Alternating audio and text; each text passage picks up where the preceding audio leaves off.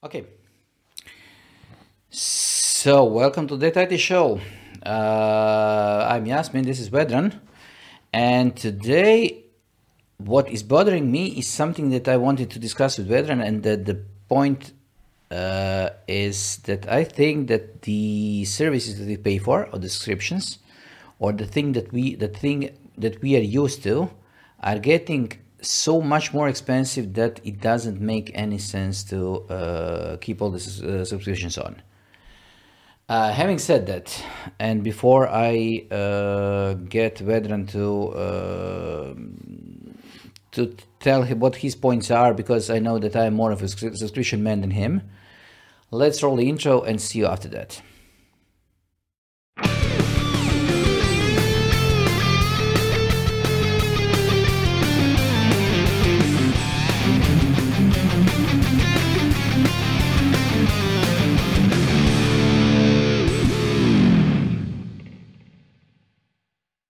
Okay.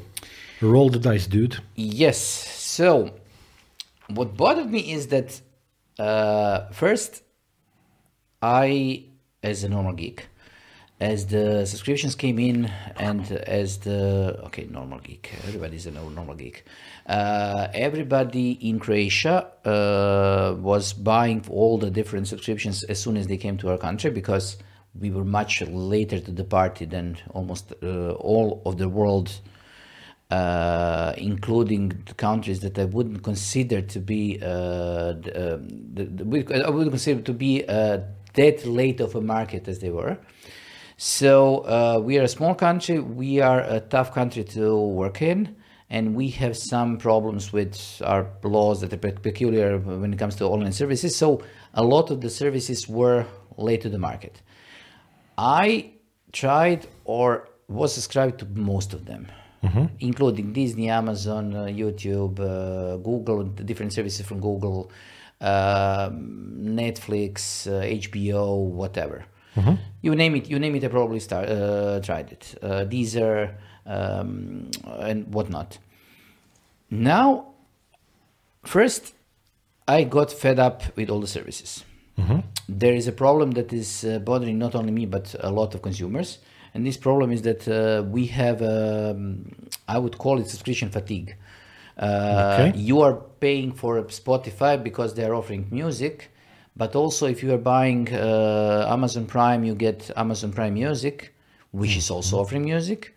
If you are subscribed to YouTube, you are going to get YouTube Music for free. So there is another music subscription there. Mm-hmm. So suddenly you are paying for the things that are overlapping mm-hmm. and there is no real reason to do this. Mm-hmm. This is one thing, and the services are conveniently bundled so that, you can you cannot buy uh, one without the other. Mm-hmm. So, for example, YouTube had uh, basically up until yesterday, they had a subscription that was covering only the YouTube without uh, ads, and now they have migrated all the all the people and said said them said to them that they need to either upgrade to the full subscription with the music, or they have to just enjoy the paid uh, version of YouTube. And uh, Google is removing Google Podcasts as well.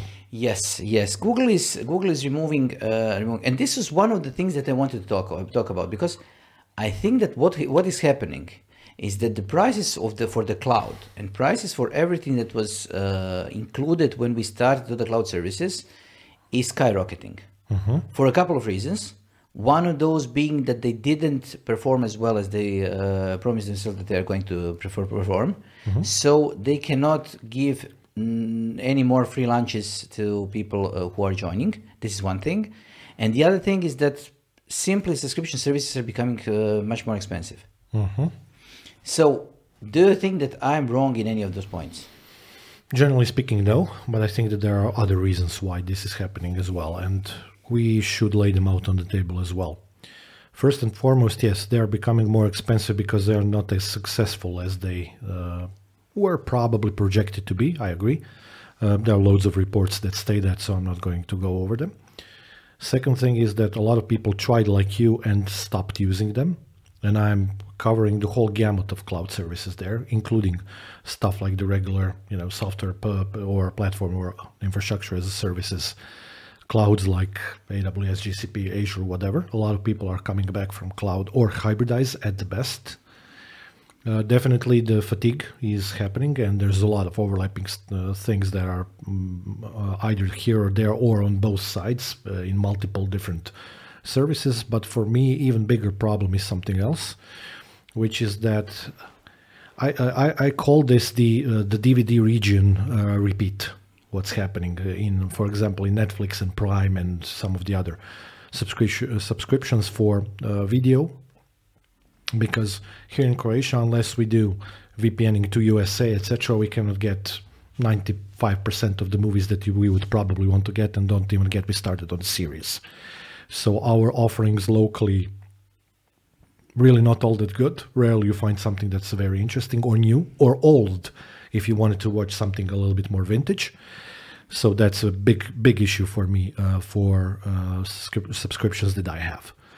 Um, furthermore, it's it's not only that uh, it is the self-corrupting mechanism of how how capitalism works because at the end of the day you always try to make more money i'm not saying that this is necessarily only a bad thing just to clarify but it is a, uh, it is a topic that keeps on repeating itself and for some reason uh, it maybe it's getting a little bit more extreme in the past couple of years there are certain things which are contributing to this rising prices of uh, energy and whatnot. So I definitely understand a part of that.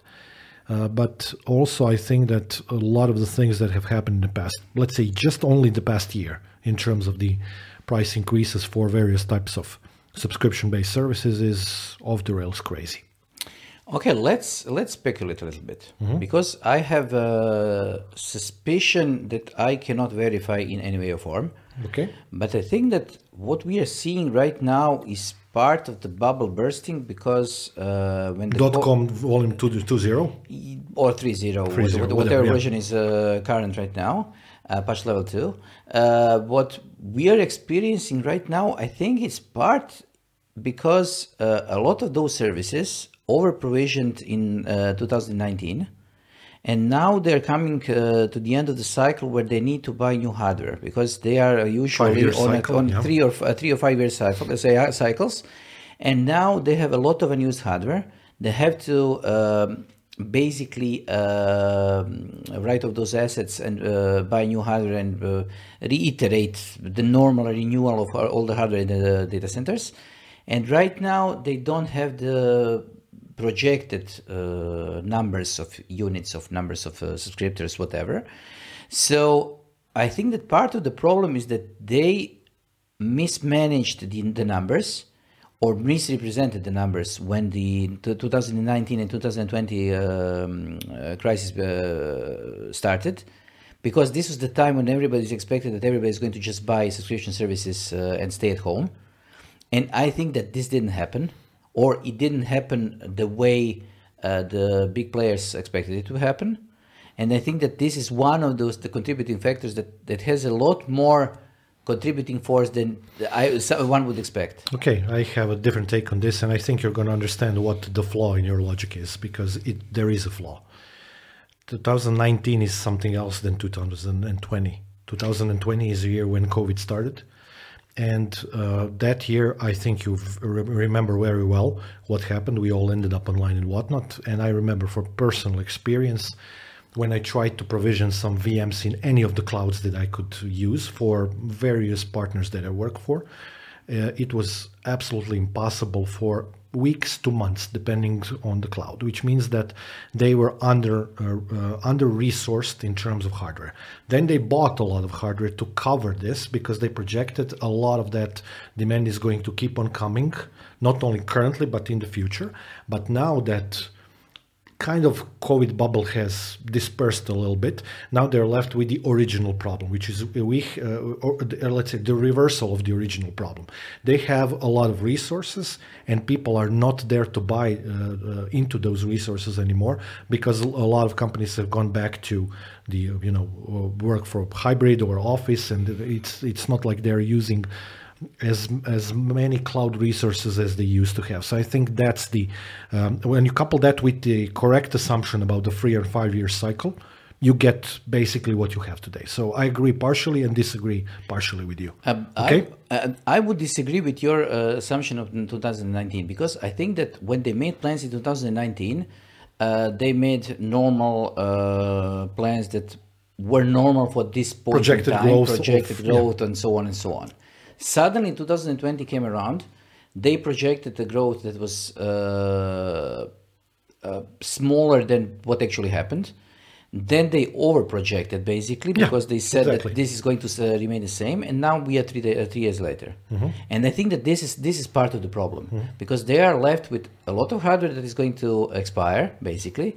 Uh, no, it's going to end up on the secondary market, and you and I are going to buy it. yes, yes, but it is It going to happened in the expire from this from this from their perspective. Sidebar: uh, You know that we have a couple of servers that came from Facebook. Yes. Secondary hardware. Yep. Yes. Yeah, we have two or three of them. Yes. Uh, uh, also, we got the switches from Electronic Arts. Uh, Yes. I got switches from Hetzner, I think. Mm-hmm. Uh, but I know that Electronic Arts uh, get the switches, uh, or I got them from through a dealer. And uh, the reason why I know they're from Electronic Arts is because nobody bothered to even reset them. So they the same as the Facebook servers. They, they were completely they were completely set with uh, on the internal network for the Electronic Arts, including the location and everything else. I had ILO the, that ended up with the, the Facebook.com uh, name of the Yes. of the host and the server name that was But- there, the same. But the, putting that aside, uh, subscriptions are getting more expensive because they need to pay a, lo- a lot more for different things that that have happened. Uh, in the No, it's about years. the growth. It's about the growth and the, the, the their inherit uh, will, which has bec- uh, which became the only will in the past couple of decades to satisfy their shareholders. They have to deliver the projected growth, but it's not the same as it was in 2019 and 20.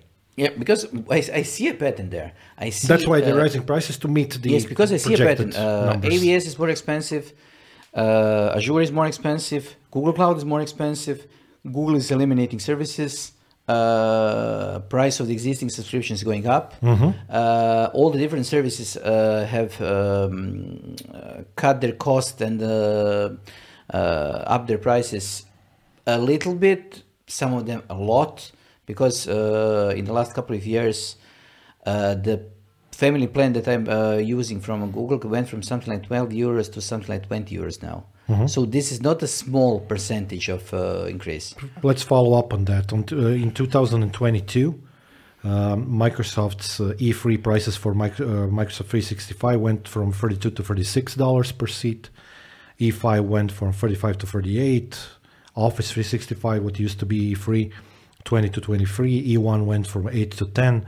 The basic uh, So 10 to business 15 10 to 5 to 15%. 6 five to six dollars business premium from 20 to 24 and that's 2022 and then it happened again in 2023 uh, because uh, another round of uh, you know everything becoming more more expensive happened as well and most of the services actually followed followed up on that or are following up on that now in the past let's say three to six months? Because when I was talking to uh, a couple of uh, my former clients, uh, we were talking about things like Jira, things like uh, subscription-based services that are, I'm not going to mention, but subscription-based services that basically um, forced the users to go from on-premise uh, solution to the cloud solution.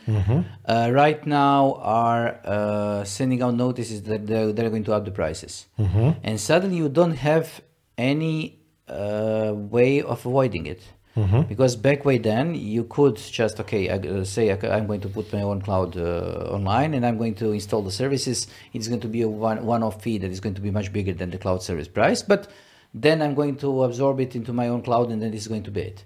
Right now you don't have that, that option, and the cloud is not even uh, remotely cheaper than it used to be.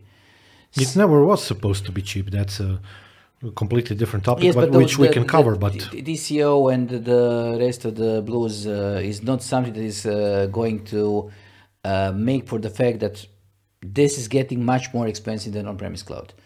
Right now, uh, to taking into account uh, used equipment, taking into account uh, the ways you can uh, configure your cloud, uh, on-premise cloud, you are left with only one solution. The cloud cloud doesn't make any more sense. But let's leave this. yeah. Yes, but let's leave this. I mean, uh, just just to kind of co- cover that, Netflix also followed with uh, let's say one to two dollars, which was something like five to ten percent more more prices this year as well, and many other, and Spotify as well. So whichever way you look at it, even the the services that we use so that we can stream something versus the cloud services, which are different model altogether, all of those have uh, gone through a lot of price hikes. Okay, and the, the the other thing that we should remember because they used to be free, they used to be a free model for um, businesses to for small businesses for the Gmail. So this is completely uh, this has been completely cancelled. So you used to have uh, a model where you could actually create what what was it something like 100 accounts for free on the and using your own domain on the Google Workspace. Now this is completely gone. It used to be first 125, then 20, then 5, then it was gone. You can still do it if you say that you are running a personal account on it, but this is something that can change at any point in time. Yeah. Uh, Workspace and uh, Microsoft both uh, cut their uh, unlimited plans. Yes. Dropbox has, uh, has eliminated the unlimited plan, so everybody is switching from unlimited to limited or from free to paid, because they are just trying to get their, some money back from the customers. You want to hear something that's in reverse to that story? Do you remember Yes. way, way, way, many, many moons ago uh, when Google started with Gmail? Yes, What was the capacity that they gave us? I think it was a gig. You're correct. It was a gigabyte. Yes, And how much is is it much, now? Much, it- back then, that was a huge amount of uh, space. I don't know what the actual amount for the right now, I think it's 15. because I, I know that they had a, uh, at one point in time they said that they are eliminating the limit of one gig and then each day they are going to up the limit and there was a counter that was going up and they said that going to they're going to just up the limit and you're not going to uh, be paying for your email ever again I think it's 15 now, which is 15, 15 times more, which is basically a proof to the opposite direction. yes but on the other something. hand but on the other hand uh, back back way then uh, you could actually put uh, a year of your emails in one gig of uh, storage or two years of emails and today with all the all the media included it's Yeah. it, it, it's practically impossible Yeah, i I have something like 120 gigs, gigs of email on the gmail I ended up in a situation in which I really had to go and pay for the Google service because it was becoming really crazy uh, the, the, the amount of stuff that I had to con- constantly manage and delete and whatnot, especially with the phones syncing to Google and whatnot. So for pictures and uh, stuff like that, I, was, I'm, I'm completely fine with this because Me I think that the email service in particular is something that I don't want to do.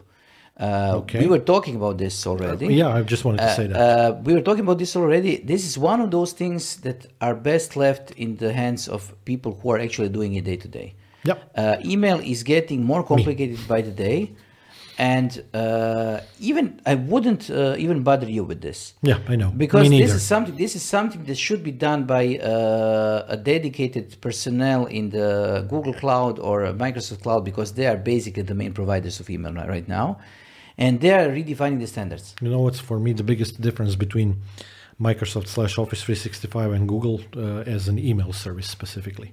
No, For more than five years now, Office 365 search is broken.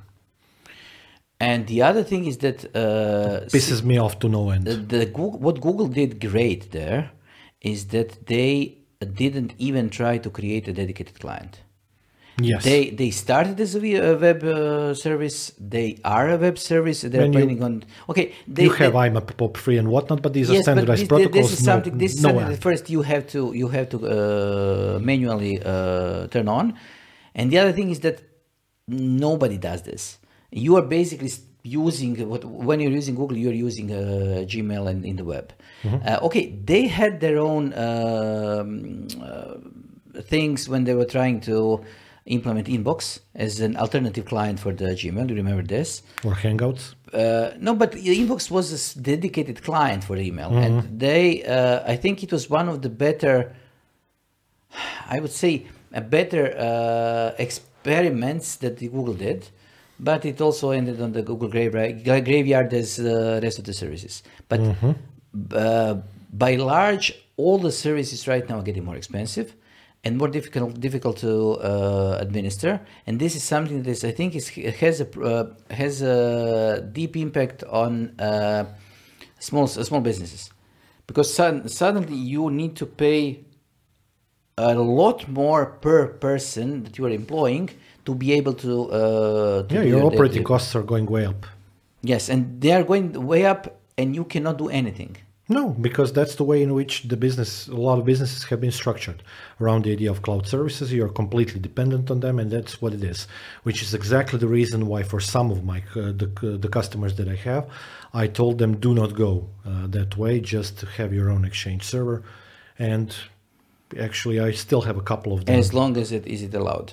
It is allowed, but yeah, I noticed Microsoft is starting to play games with, you know, we are not going to receive any emails from the Exchange on on-prem servers versions, this and that. There was some kind of report about this uh, a couple of weeks ago. I remember that one, and don't get even don't even get me started. And you know what? Uh, for, for uh, before I forget, and I might, the worst part of the experience of using Office uh, Microsoft 365 is the Outlook app on the mobile phone which is utterly useless. And search there searches very well from nine, 2019 backwards. But okay, Completely unusable. Uh, I think that uh, this is one of those sarcastic things that I must say. It seems that Google and Microsoft had their own pet peeves. Mm-hmm. Uh, Google is completely unable to create a messaging app, but they are trying. Which is perfectly fine. Mm-hmm. they're constantly trying, and Microsoft is for some reason unable to create a search app. And they are trying with Bing. They are trying with the Outlook. They There's no Copilot for this, Copilot for that, Copilot. Yes, How yes. about you fix your freaking search in Office 365, Microsoft? or on any desktop that they get their hands on. Uh, so Windows 10 is now. What's the name of that application that you're using on Windows for searching and indexing? Uh, search everything. Uh, search everything. Uh, no. Uh, yes, search everything. I think it was Search Everything. Yeah. I, I, gee, I wonder why people have these applications. But the problem is that um, uh, applications like this, or even Power Toys, uh, Power Toys are working uh, amazingly, not because they are amazing applications, but because they are not changing constantly. You get you get an application that is doing it, its job, or keep it simple and stupid. So you are basically you are basically doing what is normal in the Linux world. You Okay. create an application. It has a simple interface. You have one a text box to input your search, and then you have a big box that uh, is going to output the results. This is it. Uh, I don't want uh, Cortana. I don't want animations Cortana is dead. Let let's let's leave the zombies where they are because the it- it- yes, it is going to it is going to remain under under, under uh, earth for, for probably a couple of years, And then resurrect. then, resurrect and uh, reappear as another service that's going to be AI based. I have I have a very sick and completely idiotic idea for an episode. Which one? Microsoft Windows Power Toys over the years. Power Toys and Microsoft Garage, because they're garage garage pro- projects, uh, they are. Do you remember Windows 95 Power Toys and those old ones? Way, way, way back in the Yes, day. but the problem is that Microsoft always has this uh, part of the part of the, I would say, innovation that is completely Innovation out. backwards. No, no, no, no, no. They are innovating backwards in the main product, and then the actual innovation happens on the on the fringes. So you have power tool, uh, power toys that are fixing things that are not working in uh, Windows. You have sysinternals, which are amazing tools for everything that needs to be done in Windows. Yeah, Russinovich is a dude. Yes, but those two products are the main thing that they have in common is that they are trying to do their job and they are not changing over the years. They're trying to fix things that Microsoft didn't do well. Or they're just trying to do their job. They are okay. I want to see my network connections. There is a sysinternals uh, utility for that, and that's it.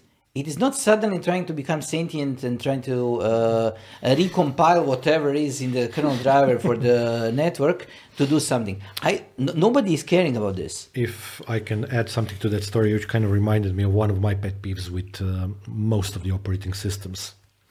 One of the most common problems that people like you and me have uh, when they are dealing with, uh, let's say, as if you're b- uh, being hired as an external consultant or engineer or whatever, is hooking up to the networks in the client offices where you are. Specifically, there will be people who have DHCP and people who don't. Switching those profiles in Windows and in Linux by extension can be a funny process, especially if you are like me and have 5, 6, 7, 8, 9, 10, whatever companies that you work for. Every time I get there, most of them don't have DHCP. I go insane. I used to use uh, an application called NetSetMan for that. Um, uh, I I really don't understand why some kind of a tool for that can be brought into the operating system because it's not like people are uh, buying laptops in millions because they are not moving them anywhere. And, and this is this is one of those things that completely puzzles me because uh, even Network Manager in Linux, which used to be insanely unusable, had this had this uh, Yeah. as a feature from the start. Yeah. So you would you could create a network profile. It would it was supposedly able to understand where you, where you are and then choose which network profile do you want to use and then reapply it with uh, DHCP or static settings or whatever. And this is something that is completely missing in Windows. The only thing that right now is uh, I think is worse than the search is the way Microsoft is trying to hide network settings from the users. Uh, or even better, you know, you have to input additional administrative setting, uh, username, password, whatnot, so that you can open network settings. Okay, remember that one from the labs. Yes, but uh, one Yeah. of those I would pay. I would pay subscription price if I had an application that can uh, that can deal with some of these problems for me. While we're on the topic Uh, I of paying, think that this is one of those things where the somebody's Microsoft is, try, is trying to push for uh, PowerShell to become a more useful tool, because they're creating a, uh, g- a graphical interface that is so useless that the PowerShell is the only way forward. Because I don't want to waste time trying to find out find out where is has Microsoft hidden the settings for the network. I'm using a different laptop this this time. You know why?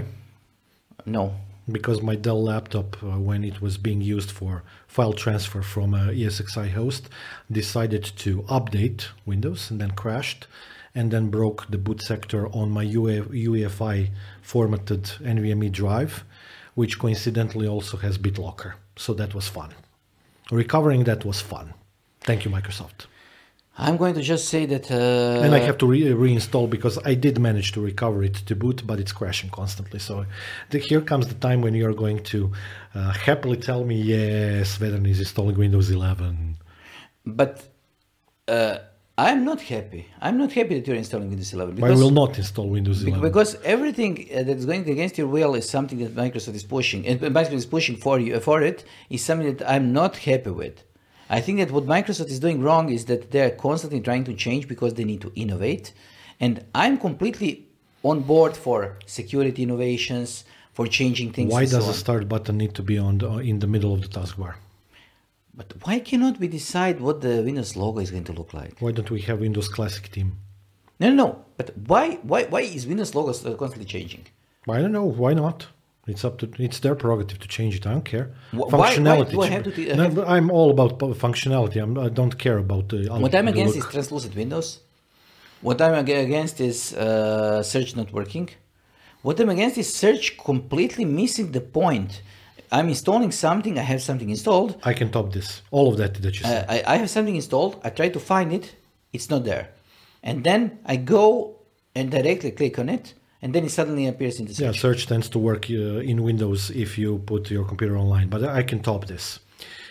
Whoever decided that the power profile of Windows Server since 2012, I think, onwards, by default needs to be balanced power profile, my congratulations to you, sir or madam. This is the, the biggest pet peeve that I have with Microsoft is exactly that. I can survive everything else. Uh, the other thing that uh, what is uh, extremely bothering me is the sleep settings on new desktops. You mean removed power profiles? Uh, yes, and the sleep settings because uh, uh, each time I'm setting a computer up for somebody, I'm almost uh, immediately I want to reapply all the updates. Uh, if my network connection is not not so quick uh, to be able to download all the updates, it is going to basically go to sleep before the updates are uh, downloaded, and then it's going to take me a couple of hours more because I'm going to discover that it is it went to sleep. Then I'm going to put it out of the sleep. It's going to continue downloading. Then it's going to reboot. Then it's going to go to sleep. I'm going to notice this go, is going to sleep and so on. Story of my life. Yes, and this is this is one of those things where Microsoft is innovating by creating a button that says apply updates as soon as possible, but then going to sleep uh, on the entire machine. You, know- you know what happened to, to my partner's computer a couple of days ago? Outlook stopped working. Outlook, Yeah, on Windows 7. that's okay. No, it's not. You know why? One of the updates deleted the TLS 1.2 and 1.3 nodes client and server Ah, settings it's for, in it's, it's registry. for your safety. yeah, it's for my safety. That's because I reapplied it via registry keys, and Yes. now all of a sudden it works again. Yes, uh, this for your safety. It is, yeah, sure. Uh, because TLS 1.2 is not safe enough on Windows 7. Yeah, the, there was a warning. Uh, I was installing something on Synology a couple of days ago, and there was a warning that says. Tufa? Uh, sorry. Tufa? Two Uh, factor no, no, no, authentication? no, no, no. I, I decided to ignore that one. It, it, it that's, 2FA is uh, completely it is completely bonkers. But no, not this one. The the other warning. Uh, your system may update automatically and then may uh, restart uh, during the during the update. Ugh, I don't want to live in a world where that's possible. You can actually you can actually now configure Synology to completely auto restart without your authorization. And if you are not if you are not paying attention, you can do it. Okay, today when we are finished with our recording session, me connecting to every single Synology that I'm managing and administrating you're and removing the default gateway. So 7.1 and 7.2 is going to be uh, the things that you need to change. That's going to be Windows, uh, basically, Windows Update version. No, no, but uh, w- uh, we have come to a point. Okay, we have come to a point in the podcast where we started talking about subscriptions, and now we are just ranting about Windows. But we have, obviously. yes, we we have come to a point where every piece of uh, infrastructure that tends to try to uh, say, okay, we are enterprise infrastructure. No, they're not. They're uh, small office, home office, but they are trying no, to. You're talking about Synology? Yes. They do have an enterprise storages now. Yes, but for some reason they decided to use the same interface uh, as they used in the small office. So suddenly uh, restarting in production is completely okay. Uh, what what is a bi- my biggest problem is uh, when I'm creating a solution for somebody, I'm more or less uh, creating a solution to a puzzle. So I'm uh, taking pieces and putting them in the right places and trying to make this thing work. Suddenly, all of the pieces are independent. They are thinking for themselves. They decide where they want to restart. Becomes, became sentient. Yes, they decide where they want to reconfigure. They decide where they want to stop or start DHCP in the Synology Mm-hmm. world. Uh, for some reason, right now, this DHCP is a big problem. I don't know why.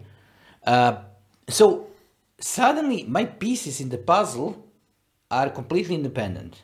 And now I have a basically organic solution that is uh, restarting by itself, breaking down by itself, reappearing, repairing itself. As if you're watching a bad game. Yes, and the problem is that my users are not used to it. Okay, so basically what you just did is describe yourself as a painter. You know, puzzles, Mm. Yeah, you know, colors. Wait, I'm not done. architect. Okay, I'm not done. Or whatever. That just means that you have to learn to use the new colors, or if, if you want in architect terms, new materials. Uh, yes, but imagine that you are uh, create uh, you are uh, building a house, and suddenly your bricks decide that they are going to take a walk uh, a couple of the, uh, every couple of days, and just go for a stroll around the house and then come back to this place. That will be fun, not. Yeah, so this is what has happened in the enterprise world, I know. and this is for our safety. I have something else to add because you just triggered me to for no reason, but you are not to blame. It's Synology's fault. If what you said is true, and I'm going to verify that with my storage at home, uh, then uh, there there's another uh, explanation that needs to be made for those of our uh, those listeners among us who are not familiar of how storage devices work in the enterprise. There is one single stipulated rule. It's like what Einstein used to do, you know, like postulates you do not touch a storage device if it works properly. And never ever update any kind of firmware unless there is a real functional reason for that. Even security holes don't necessarily have to be the reason to update the firmware. Reason being that you isolate your storage device in management terms from all of the other pieces of network, from the other networks, and then there is no security holes that you need to take care of, especially if you're talking about enterprise storage like FC or whatnot. So the idea that somebody is going to automatically restart my server, that means that uh, in production for uh, Synology uh, storage service, uh, storage devices that are used as iSCSI, for example, there will be a lot of virtual machine corruption. I'm waiting forward for that. Uh, and I am literally going to come home tonight and I'm going to remove all the default gateways from all of my Synology devices because that's not going to happen on my watch. And the other thing is that uh, the complexity, now we have uh, opened this Pandora's box, the complexity of the solutions is uh, becoming even more uh, of a problem. Okay. Because, uh, for example, I have a former client, client of mine, who bought a new Synology. They bought something. I think it's some some 16 base solution. So it's it's not a small Synology thing.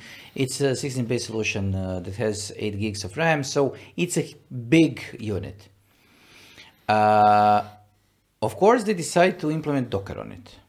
Of course, because it's an available service. Yes, and they say, okay, we have enough uh, computing power for the Dockers that we want. They implemented, uh, I think it was it was a backup.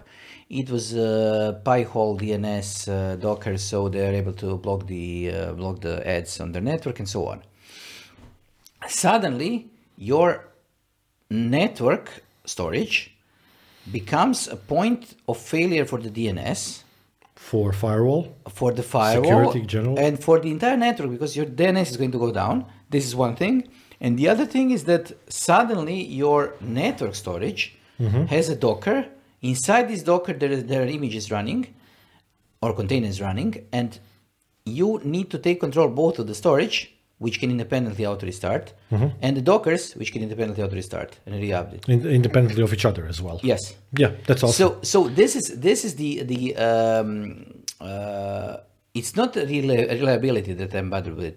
It's just the unpredictability of it. No, what I you're want bother- no, what you're bothered with is the fact that you're going to lose the rest of your hair. That's all. I think that the first thing that happened uh, that was wrong when the interrupt request lines uh, stopped being uh, hardwired with the jumpers, and they they started being uh, automatically programmable automatically with- via. BIOS and whatnot. Yeah. So this was the first uh, step in the, The wrong big direction. decline, big decline of the IT sector. Oh, holy man. So this is my this is the thing that I want to finish with because this uh, this is going to be always a short episode because we just uh, gave up on the subscriptions.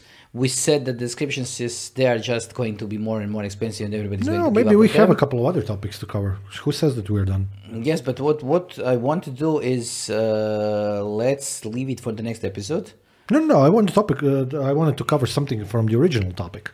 Ah, okay. There are certain things that we need to discuss. So 40 minutes in, uh, we are back to the original topic and Um, actually, 40-ish. uh, 35 minutes in. But Okay, but- but- yeah, but- okay, 30 something minutes in. Well, uh, who cares?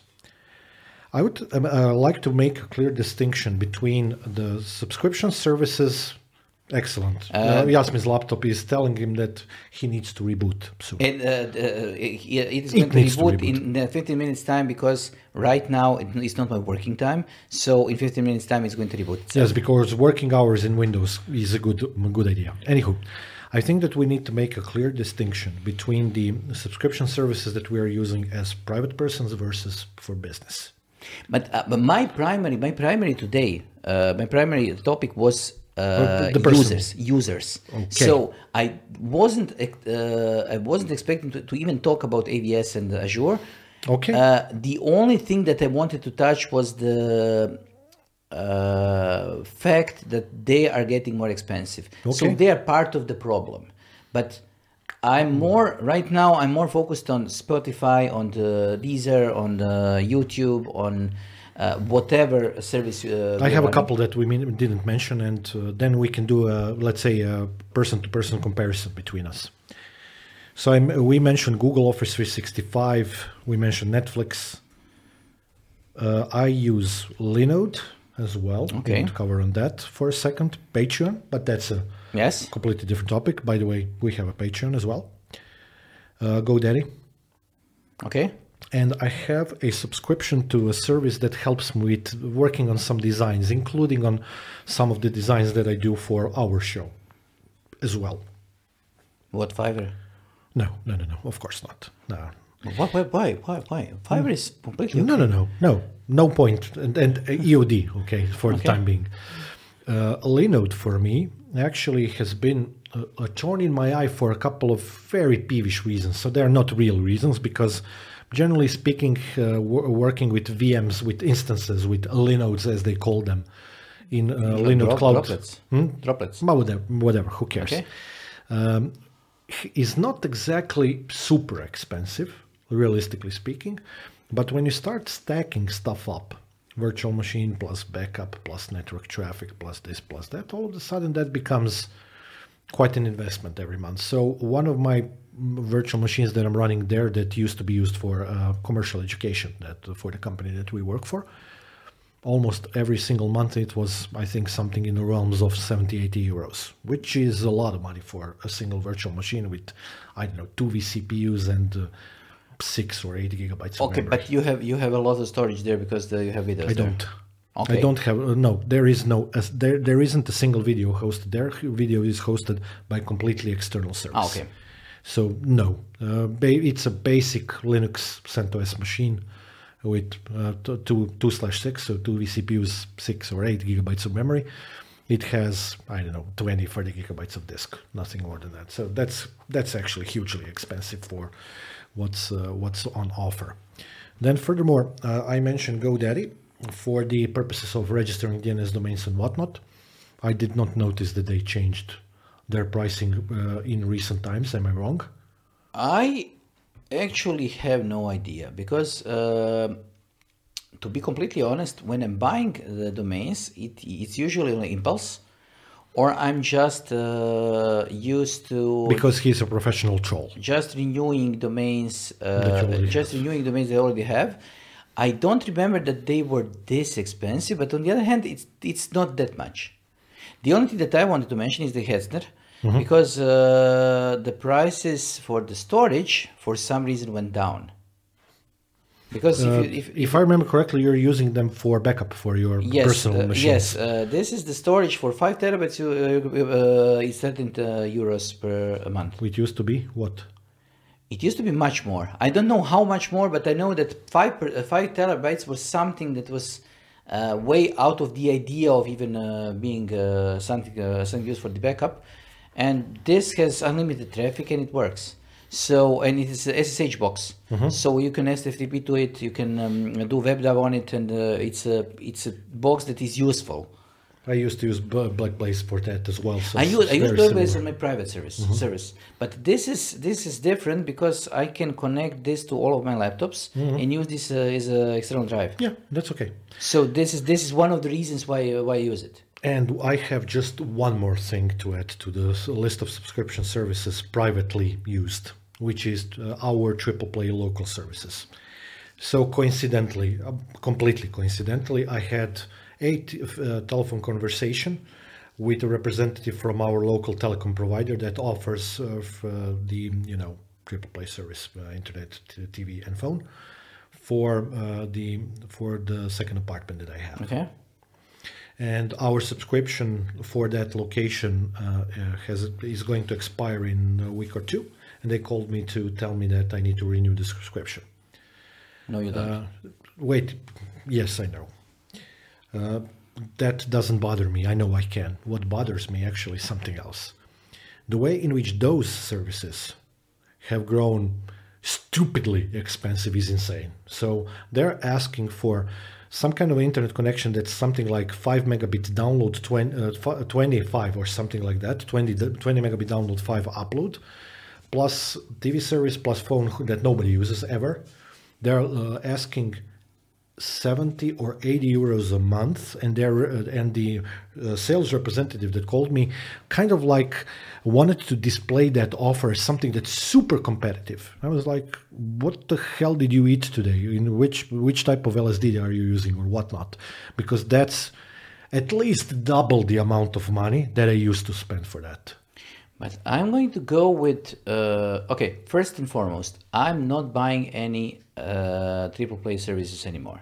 So in all the locations that I have uh, provisioned with the internet in the last couple of years, I only bought internet completely without any other. Uh, there are locations where you cannot do that Yes and no. But uh, I was, I, I I had uh, luck uh, that I could use it in three locations. I only have internet on those. okay I have a paid plan for the internet TV. So if I need internet on any of those locations, I can just plug in the box and uh, have the internet, uh, have TV on uh, on it, and it works. So I don't care about the, those. Those are completely separate. Uh, what I'm paying is something like 30 euros or 23 to 30 euros for either a gig, so one gig uh, slash to 200 megs uh, upload, or I think the, the other location is 21 euros for 200 slash 50. So All of those combined are not as expensive as yes, single one yes, yes. Yeah, I know. So it's something like I think I think that it's something like 67 or 68 euros for all the three different locations combined. That's actually so. For one of my uh, one of my locations, uh, which includes the crappy TV program that they have. Okay, it has, I know, a couple of uh, programs that you can choose and you can change them every month or something. And the new wow uh, feature is that you can have two set-top boxes to receive that service, which I don't need, want, or care for. So, and I, I'm telling you, the, the sales manager was very, very enthusiastic about how that's very competitive and blah blah, which only makes me think that I need to shut it down completely. Uh, my uh, personal my personal experience with all of this is just you you just push for what you want to do, uh, and they are going to give. Uh, they're going to give, Give in, yeah. uh, because what uh, what I actually did is on my primary location at my home.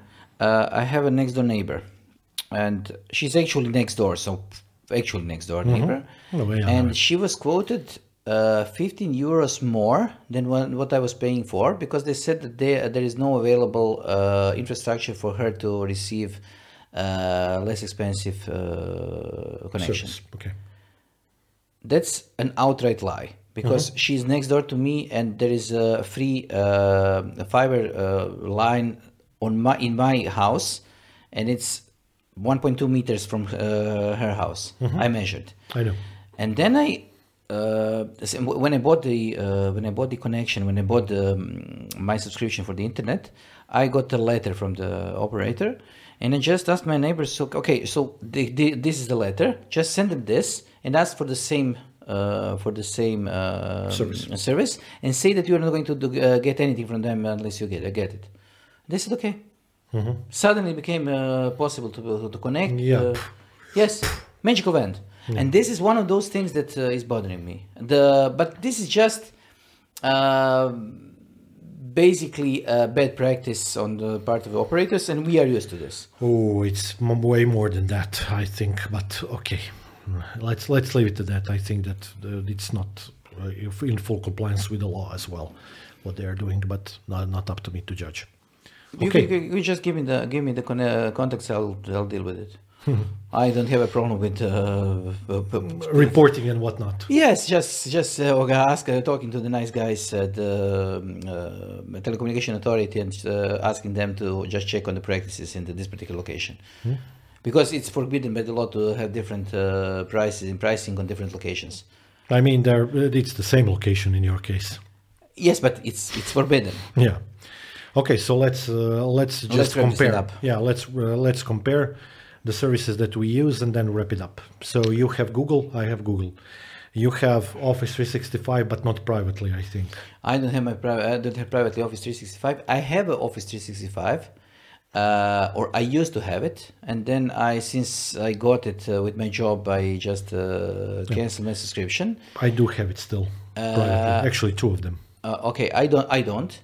Uh, I have an Office 365, uh, the free plan on Outlook, but I'm not using it that much. Okay. It's just because I could, so I just uh, created my account.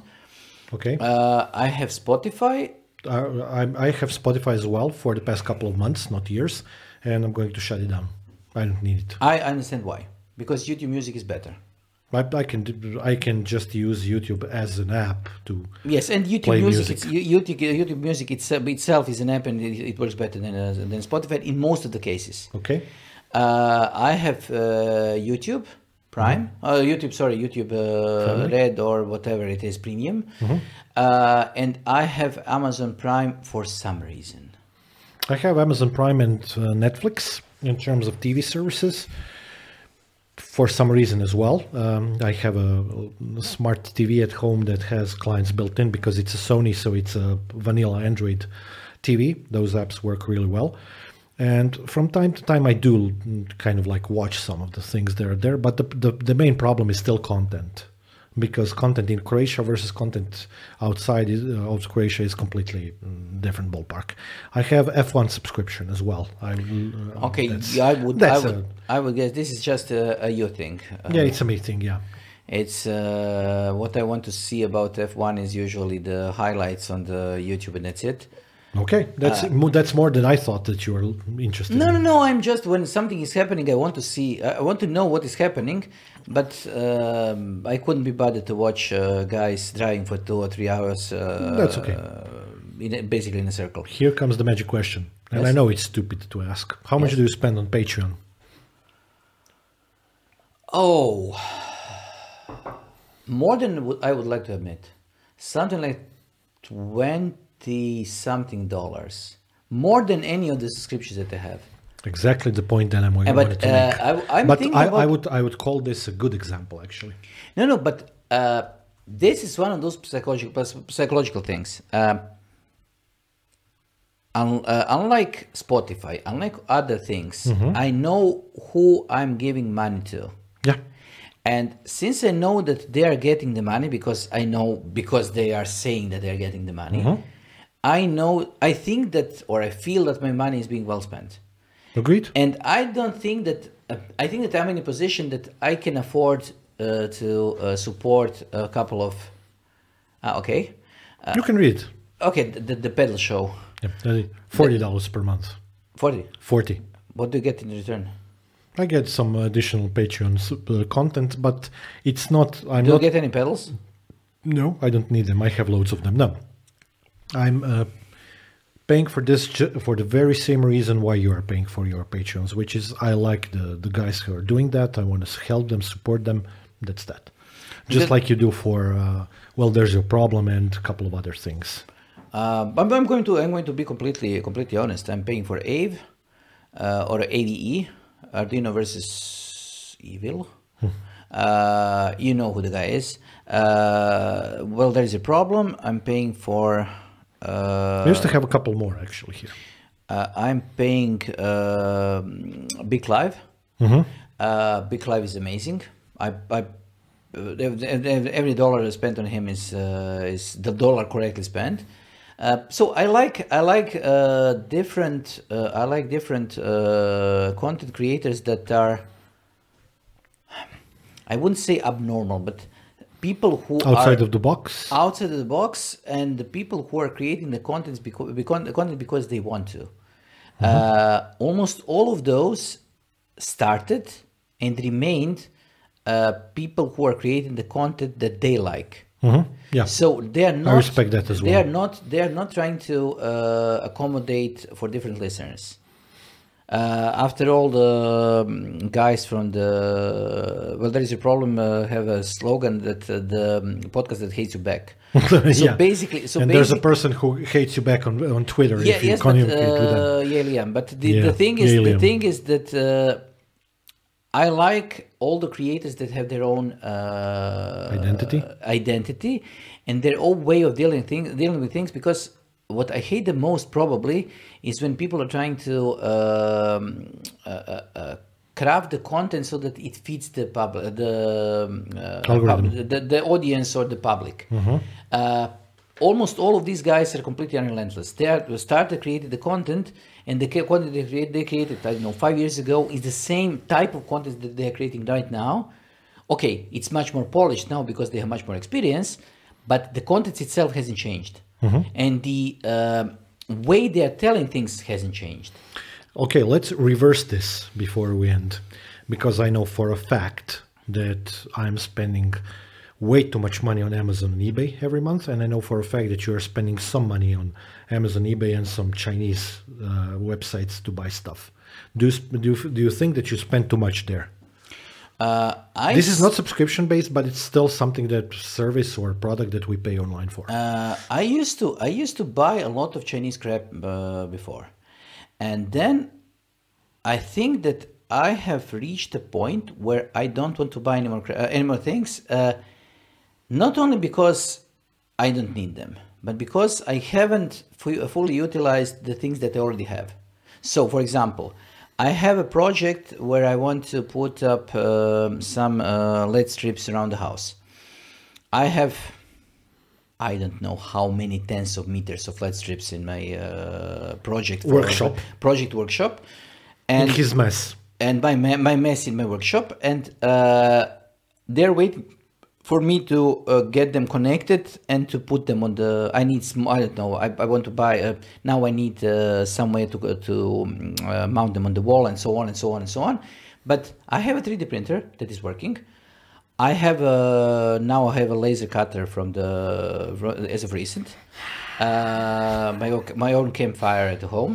Um, but the thing is that I don't have enough time to clear my desk.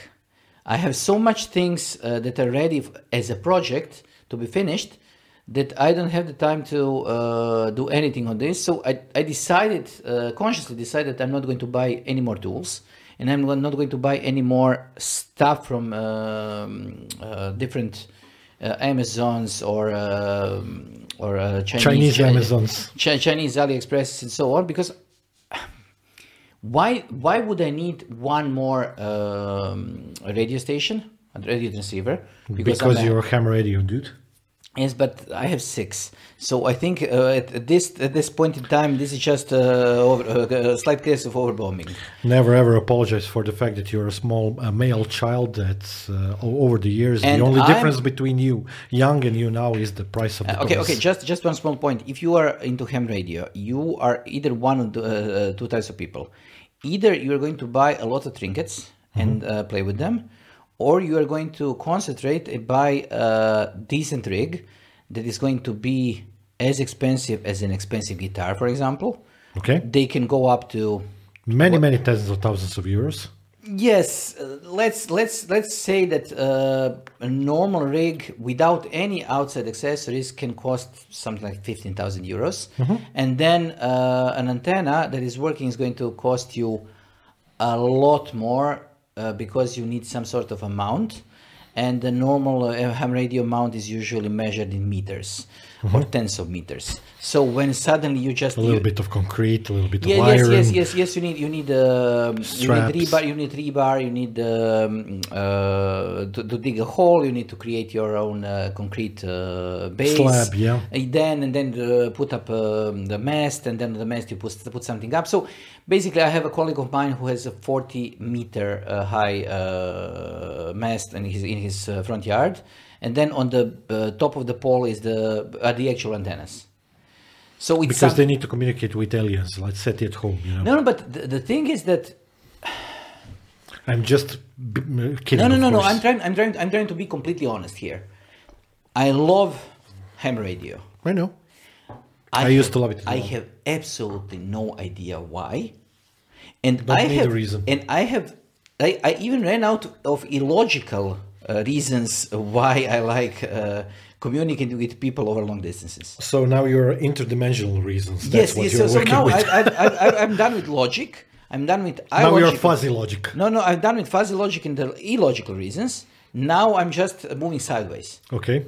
So I'm uh, in, out of the outside of the realm of normal reasoning. Now I'm sideways. So I don't know why I'm doing this. Start to stop vibrating on different frequencies. Yes, but but it's it's fun.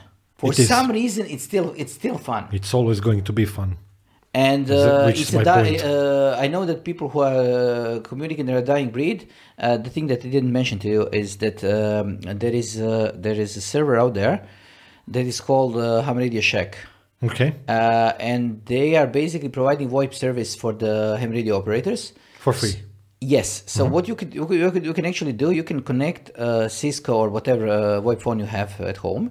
You can connect it to the exchange and then directly call the person who, you just talked to over the radio and they have a have a, a telephone call to them. Welcome back to our college in which we were sitting right next to each other and talking on the internet relay chat and talking at the same time. Yes, but uh, Talking in stereo. so I think that uh, we are just finishing the technology circle with the ham radio operators. So they started with radio when nobody had radio. Now they are. Then they started with uh, telephone lines over the long distances when nobody had did that. Now they entered the realm of VoIP. Okay. So- I have a question, Professor. Yes, What about the number stations? I don't care about those. Damn it! I, I was hoping that that's going to be an interesting Uh, topic for there you. is a, there is an interesting site that follows the there is a signal wiki Mm-hmm. uh, signal wiki is uh, basically trying to catalog all the different things that people heard in the um, on the radio frequencies And if you're interested in uh, trying to deduce what is happening, there is a lot of interesting stuff out there. Yeah, I know. There is a, the number of stations is just one of the one of the l- l- least important things. But uh, quite a bit fun things. But for a lot of people. uh, For, for, for my perspective, uh, much more fun is I don't know railway uh, communications. You can listen on um, uh, two-way communication within railway, railway um, infrastructure. You can listen on um, Police traffic radio lights. messages. No, no, traffic lights. You can listen on uh, different measuring stations that are running uh, in VHF. Uh, that they're uh, uh, getting the data over the airwaves. So there is a lot of things to listen on. Uh, you can, for, I don't know, I, would say, let's guess, okay, I don't know what the prices right now are, but let's get, let's say $50. You can buy a stick, uh, get it uh, connected to your computer, and you can listen to all the different weather stations around you. Uh, that are supported in the ISM band, and you can basically what I'm doing right now is I don't have my own uh, weather station. I'm listening to all the different uh, measuring stations uh, uh, around my Around you, house. okay. So I have something like seven or eight different sources of data uh, with temperatures and uh, humidity information. Our dear colleague yesterday passed his PhD examination, and the topic was actually correlating different types of weather reports into one which is reliable. Yes. You you should have helped him, dude. So this is this is one of those things, but we are now completely off topic. Let's finish this. thing. Actually, actually, th- this was exactly the the reason why I pushed in, uh, the conversation in that direction. I wanted to trigger you to to keep on talking. no, no, but I, I can I can I can keep on talking. It's not a problem. Uh, my My problem, evil plan worked. Yes, but but uh, I think we should be talking about uh, or creating uh, creating an episode on uh, different Vintage technology. No uh, the ways people communicate, because one of the things that uh, is really amazing for me is when I was much younger and you were much younger. Uh, so when we were not two thirds in, when, we were uh, maybe one tenth in, Talk about yourself. one tenth in, um, uh, sp- talking long distance over the phone was extremely insanely expensive. Mm-hmm. Uh, and you didn't talk to your family except on Christmas, Easter, uh, birthdays. Easter, birthdays, and when something happened. Mm-hmm. So basically, if somebody called long distance uh, and it wasn't uh, one of the holidays, something somebody died. Mm-hmm. Basically, that was it. And then right now, the cost of communication is basically 0 Mm-hmm. You can talk through whatever service. You can uh, the Twitter is or the X is going to create its own its own service to talk uh, talk to people. You can talk over the uh, Facebook. You can talk over the Viber, Viber, WhatsApp, WhatsApp, uh, whatever. what- Microsoft Teams and whatever. any online. of the 17 different chats that uh, Google has and so on and so on. And you can talk to people even using the the phones. There are a couple of phones that have or had had for the last 10 or 15 years had their own different web service that enable you to connect different Hmm. phones. I'm talking about Siemens right now. There is a Siemens One connection that you can actually connect all the headsets that are Mm-hmm. IP connected for free. And the amount of talking between people long distance still hasn't changed and you still are not communicating outside your normal circle. So I think that the amount of communication that you are able to see is not the amount of. Uh, so the change in the way we communicate is not following the way we can communicate or the different technologies that we have. Okay, that's not necessarily bad. Mm, yes, yes, but uh, sometimes I think that. Okay, let, let's make an episode on, on it. I think my, my, my main postulate is that uh, we have turned the idea of being able to communicate into the feeling that we are communicating.